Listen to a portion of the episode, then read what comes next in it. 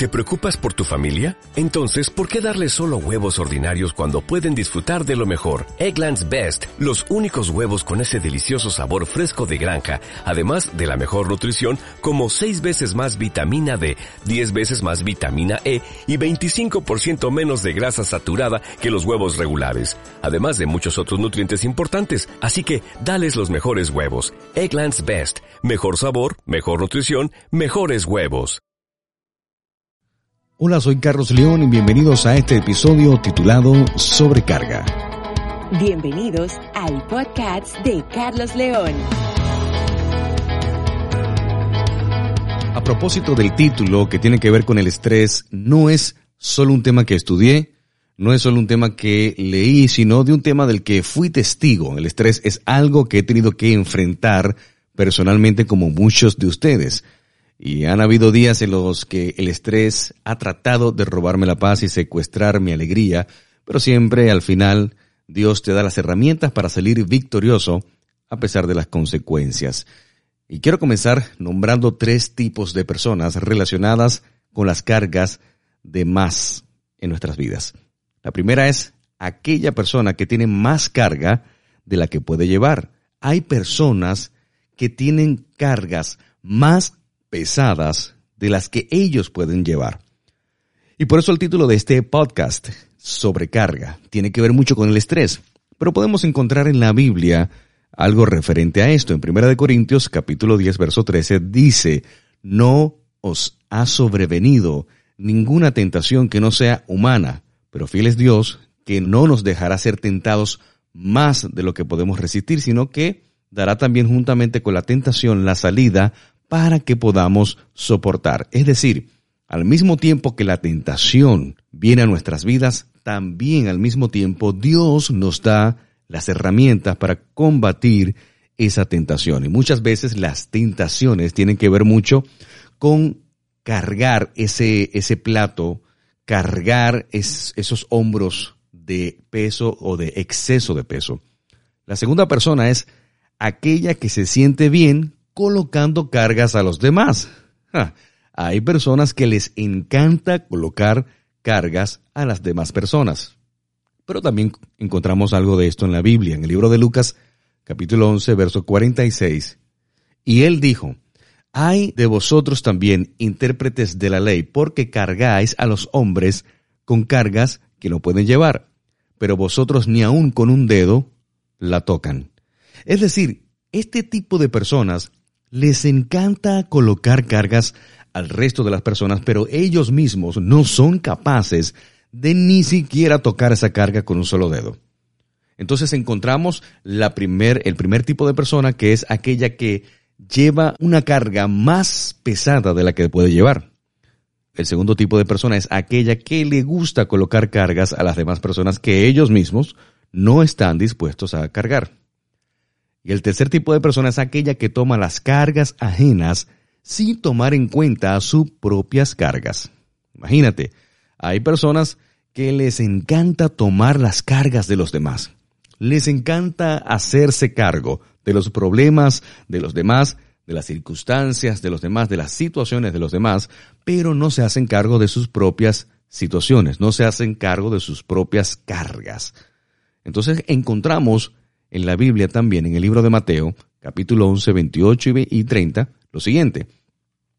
Venid a mí, todos los que estén trabajados y cargados, y yo los haré descansar. Llevad mi yugo sobre vosotros y aprended de mí, que soy manso y humilde de corazón, y hallaréis descanso para vuestras almas, porque mi yugo es fácil y ligera mi carga. Ah, pero permítame abrir el espectro más allá de usted y yo. Quiero que vea un cuadro más amplio. ¿Sabía que hay alguien que entiende las presiones del estrés? ¿Sabía que hay alguien más que se puede identificar con lo que usted sufre cuando la vida se pone de cabeza y las cosas se salen de control? Evidentemente esa persona es Jesucristo. Jesús es esa persona que puede entender nuestras circunstancias, nuestros problemas.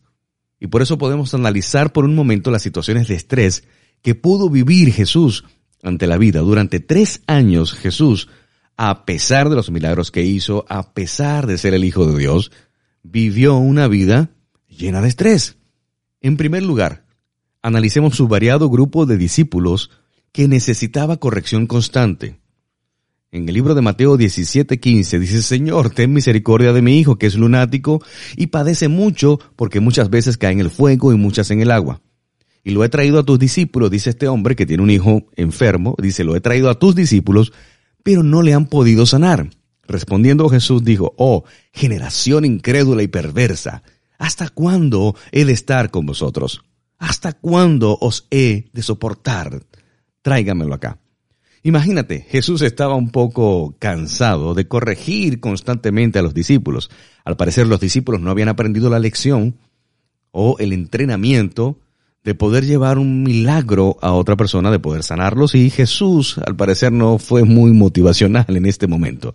Jesús no dijo, vamos chicos, que ustedes pueden hacerlo, vamos, que lo van a lograr, yo creo en ustedes, confío en ti. No, no, no, Jesús no fue motivacional en este momento. Jesús fue directo al grano a corregirlos. Y quizás con un grado de estrés, sobregirado, sobrecargado seguramente. En segundo lugar, vemos que los fariseos y saduceos trataban continuamente de desacreditar su ministerio en público. En el libro de Marcos capítulo 11, 27 dice, volvieron entonces a Jerusalén. Y andando él por el templo, vinieron a él los principales sacerdotes, los escribas y los ancianos. Y le dijeron, ¿con qué autoridad haces estas cosas y quién te dio autoridad para hacer estas cosas? Definitivamente él tenía detrás de sí constantemente a este tipo de personas que lo único que hacen es desacreditar tu trabajo, que lo único que hacen es criticarlo, difamarte y hacer público algunas cosas que no son ciertas. Y de esto padecía Jesús. En tercer lugar, donde quiera que Jesús llegaba, se formaban inmensas multitudes de personas deseosas de recibir milagros. En el libro de Juan, capítulo 6, 1 dice, después de esto Jesús fue al otro lado del mar de Galilea, en Tiberia, y le seguía una gran multitud porque veían las señales que hacían en los enfermos. Ahora imagínate a Jesús cargado con una multitud, y no estamos hablando de 100 personas, 200 personas, no, eran miles, miles de personas detrás de Jesús gritándole, Jesús, Hijo de David, ten misericordia de mí, haz un milagro para mí. Eso era una situación sumamente estresante, a pesar de que sea el Hijo de Dios, Jesús era humano. En cuarto lugar, la gente de su propia tierra natal, Nazaret, rechazó sus enseñanzas. En Marcos 6.4 vemos en lo siguiente, mas Jesús les decía, no hay profeta sin honra, sino en su propia tierra, y entre sus parientes y en su casa, y no pudo hacer allí ningún milagro salvo que sanó a unos pocos enfermos poniendo sobre ellos las manos, es decir, en su propio lugar. Nadie creyó en Jesús. La gente decía, ¿cómo que ahora este joven Jesús es el Mesías, el Hijo de Dios? Ese es el Hijo de María y José, el carpintero, el que nos hizo la mesa, el comedor, la silla, qué sé yo. No creyeron en Jesús. Y eran, eran situaciones estresantes que hacían sobrecargarte y sobregirarte. En quinto lugar, uno de sus discípulos escogido lo traicionó por 30 monedas de plata. Todos sabemos quién es, Judas. Imagínate el carácter que Jesús debía formar en sí mismo. Carácter es sentarse a la mesa con Judas sabiendo que te va a traicionar. Eso definitivamente es carácter. Sentarte a la mesa con Judas sabiendo que te va a traicionar. En sexto lugar, sus discípulos Nunca entendían sus enseñanzas, siempre estaban en la luna, nunca entendía. Jesús le decía a ellos les hablo en parábolas, pero a ustedes les hablo con profundidad, porque ustedes están más cerca de mí y al final del día ninguno entendió nada. Y en sexto lugar, Pedro siempre andaba armado y buscando problemas. Pedro, uno de los discípulos, andaba armado por si le fallaba la fe. Ahí podemos ver cuando fueron a arrestar a Jesús, Pedro saca su cuchillo corta la oreja de este hombre que iba a arrestar a Jesús. Aún no entendía cuál era el propósito por lo cual Jesús estaba siendo arrestado, que estaba dentro del plan de Dios. Bueno, solamente con mencionarte estas, eh, estos siete puntos, eh, a mí eso me parece bastante estresante. Y eso sin tomar en consideración el hecho de que Jesús estaba en una misión divina para salvar a la humanidad de sus pecados y reconciliarnos con Dios Jesús sabía que iba a sufrir una muerte cruel. Para él no fue ninguna sorpresa, sin embargo, nunca se detuvo en su camino hacia la cruz. Ese es un tipo de estrés que ninguno de nosotros pudiera ni siquiera imaginar. En el libro de Mateos 26, del 36 al 39, dice lo siguiente. Entonces llegó Jesús con ellos a un lugar que se llama Hexemaní y dijo a sus discípulos, Sentaos aquí y entre tanto voy allí y oro. Y tomando a Pedro y a los hijos de Zebedeo comenzó a entristecerse y a angustiarse en gran manera. Entonces Jesús les dijo, mi alma está muy triste hasta la muerte, quedaos aquí y velad conmigo. Yendo un poco adelante se postró sobre su rostro y diciendo, Padre mío, si es posible, pasa de mí esta copa, pero que no sea como yo quiero, sino como tú quieres. En pocas palabras, Jesús estaba muy estresado momentos antes de ir a la cruz. Él sabía lo que venía, sabía lo que iba a sufrir, sabía el dolor a diferencia de nosotros, que muchas cosas nos toman por sorpresa. No hay nada tan terrible que saber que vas a ser crucificado en una cruz y que como quiera tienes que avanzar hacia ese propósito. De hecho, Jesús eh, en el libro de Lucas 22, 44 nos enseña la palabra que estando en agonía oraba más intensamente Imagínate, estando en agonía, oraba más intensamente. Cuando nosotros nos encontramos en agonía, nos desesperamos, lloramos, gritamos, nos deprimimos, nos entristecemos, nos llenamos de ira. Pero Jesús nos enseña que estando en agonía, oraba más intensamente. Esto lo dice Lucas 22, 44. La parte B de este verso me, me parece interesante porque dice, y era su sudor como grandes gotas de sangre que caían hasta la tierra. Entonces, clínicamente, en términos médicos, es completamente comprobado que una persona bajo una extrema situación de carga, bajo un gran eh, estrés en su vida, puede sudar gotas de sangre. Pero imagínate, en medio de todo el estrés y la presión que tenía Jesús, podía decir cosas como, la paz os dejo, mi paz os doy. Imagínate, Jesús allí angustiado, le dice a Dios, pasa de mí esta copa. Es decir, en pocas palabras, él estaba diciendo, tratemos otra manera, no quiero morir, no quiero ir a la cruz. Pero segundos, menos de un segundo, Jesús le dice, pero que se haga tu voluntad y no la mía, que se haga como tú quieres y no como yo quiero. Eso se llama rendir mi voluntad a la voluntad de Dios. Entonces definitivamente Jesús conoció la sobrecarga. Jesús conoció el estrés. Y por eso está escrito como una promesa en la Biblia en el mundo tendréis aflicción, pero confía, yo he vencido al mundo. Jesús nos deja esta promesa, a la cual muchos no le gusta mencionar mucho. En el mundo tendréis aflicción, pero confía, yo he vencido al mundo.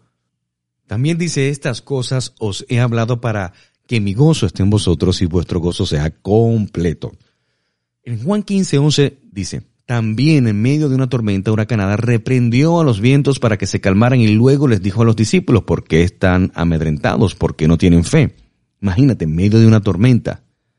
Y este tipo de historias podemos ver a Jesús tomando el dominio, el control de toda sobrecarga, de todo estrés. En medio de tormentas Jesús dormía en la barca. ¿Quién puede dormir en medio de una barca? Solamente Jesús. Entonces, a pesar de los inconvenientes, los desafíos y las presiones que lo rodeaban, Jesús permanecía en paz y tranquilo. Realizaba el trabajo que le correspondía con confianza y alegría, aunque los demás estuvieran descontrolados y llenos de pánico. Sin importar las circunstancias, fuese una tormenta inesperada o una muchedumbre enojada, Jesús era una presencia tranquilizadora y estable.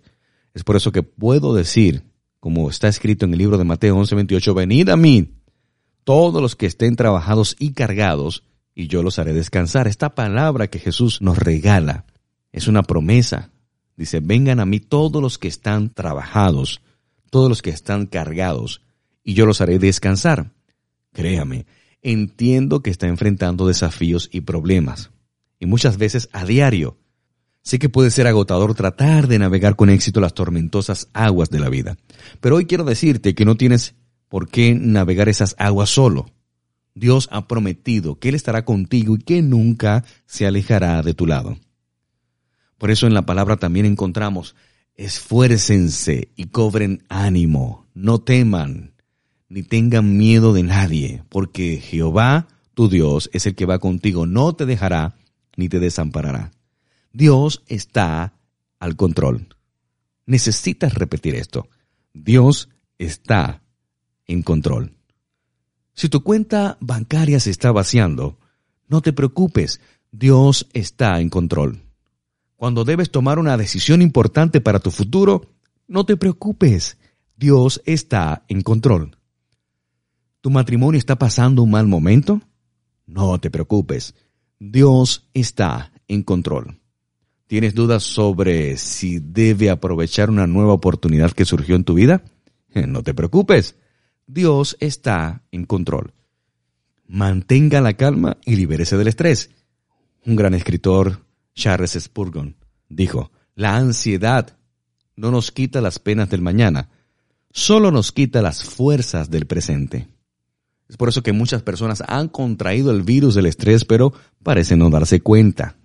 Sus amigos y familiares lo notan, su jefe y sus compañeros de trabajo lo perciben. Todos a su alrededor saben que son presas del estrés, pero ellos no. No han aprendido a reconocer sus síntomas, pasan los días ansiosos, alterados, preocupados, tensos y frustrados, y simplemente han aceptado que eso es parte de la vida, es su nueva normalidad. Es por eso que necesitas reinventarte.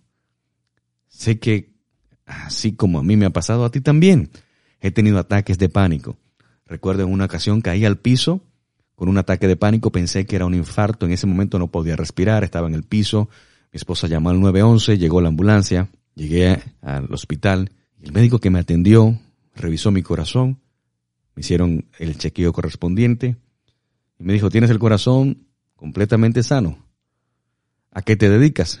Y le dije, bueno, comencé a decirle todas las cosas a las que me dedicaba. Lo primero que me dijo fue, tienes el plato lleno.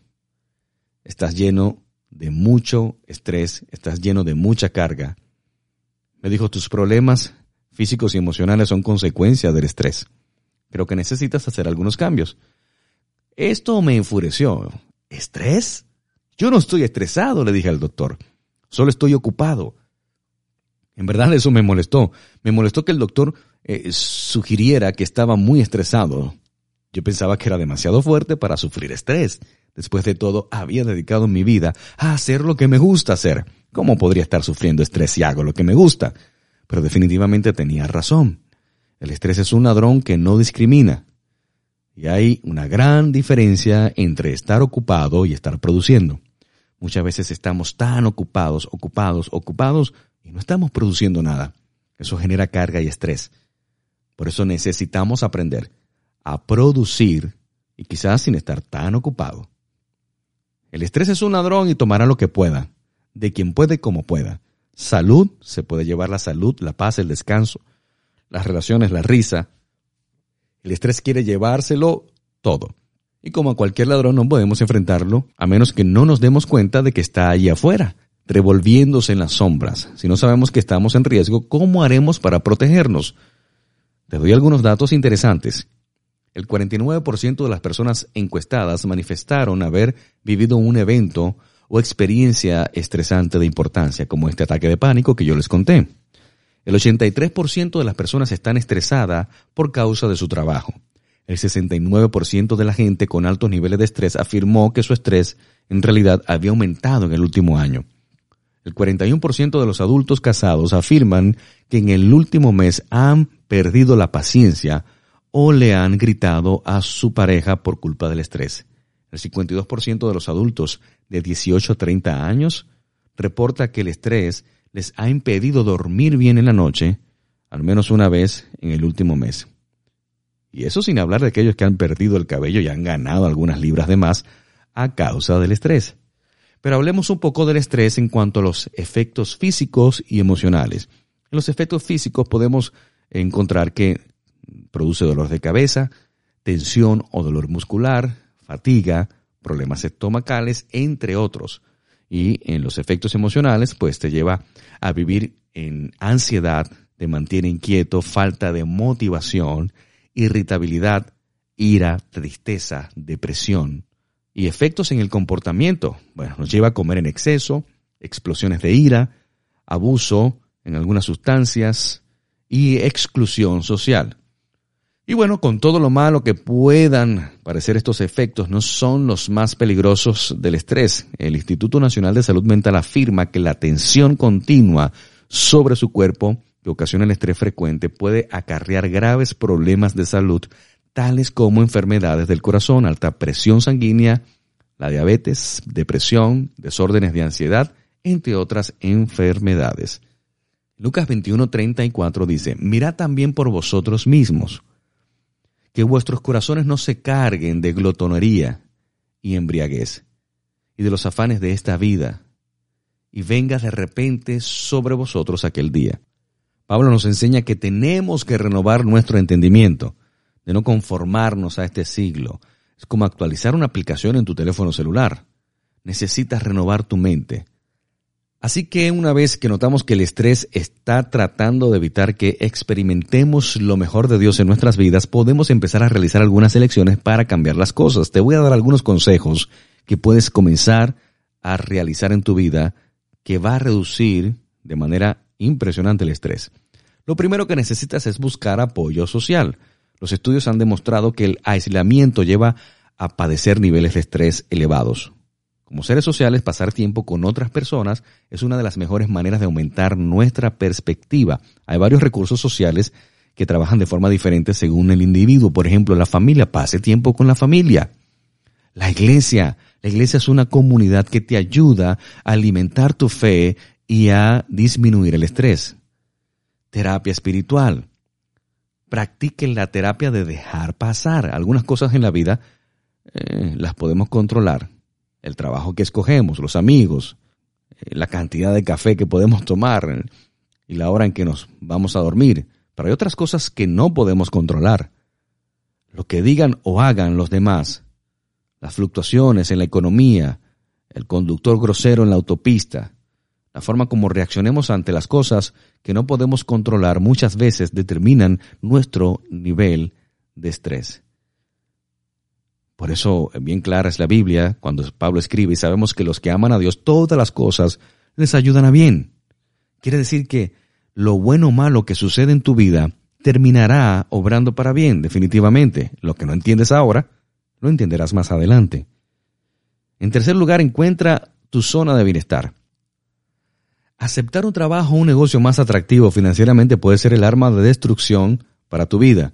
A veces pensamos que necesitamos ganar más dinero y nos cargamos con un trabajo que nos, eh, nos quita la vida, nos drena. En cuarto lugar, la nutrición. necesita comer saludable. Esto ayuda muchísimo. El ejercicio ayuda muchísimo a disminuir el estrés. En quinto lugar, programe tiempo para relajarse. Relajarse no es un acto egoísta o de gente floja. No es holgazanear. Es una manera de recargar las baterías desde el punto de vista físico, emocional y espiritual. El descanso forma parte del trabajo. Si se ha sentido robado o engañado últimamente y si se ha preguntado esto es lo que hay, recuerde que hay una vida en Jesús y se pone cada vez mejor. Dice que la senda de los justos es como la luz de la aurora que va en aumento hasta que el día es perfecto. Así que si aprendes a aplicar todas estas cosas en tu vida, estoy seguro que vas a reducir grandemente el estrés y podrás vivir una vida saludable cumpliendo el propósito en tu vida. Soy Carlos León y gracias por escuchar mi podcast. En Instagram sigue al pastor Carlos León, arroba pastor Carlos León y nuestro canal de YouTube, Pastor Carlos León.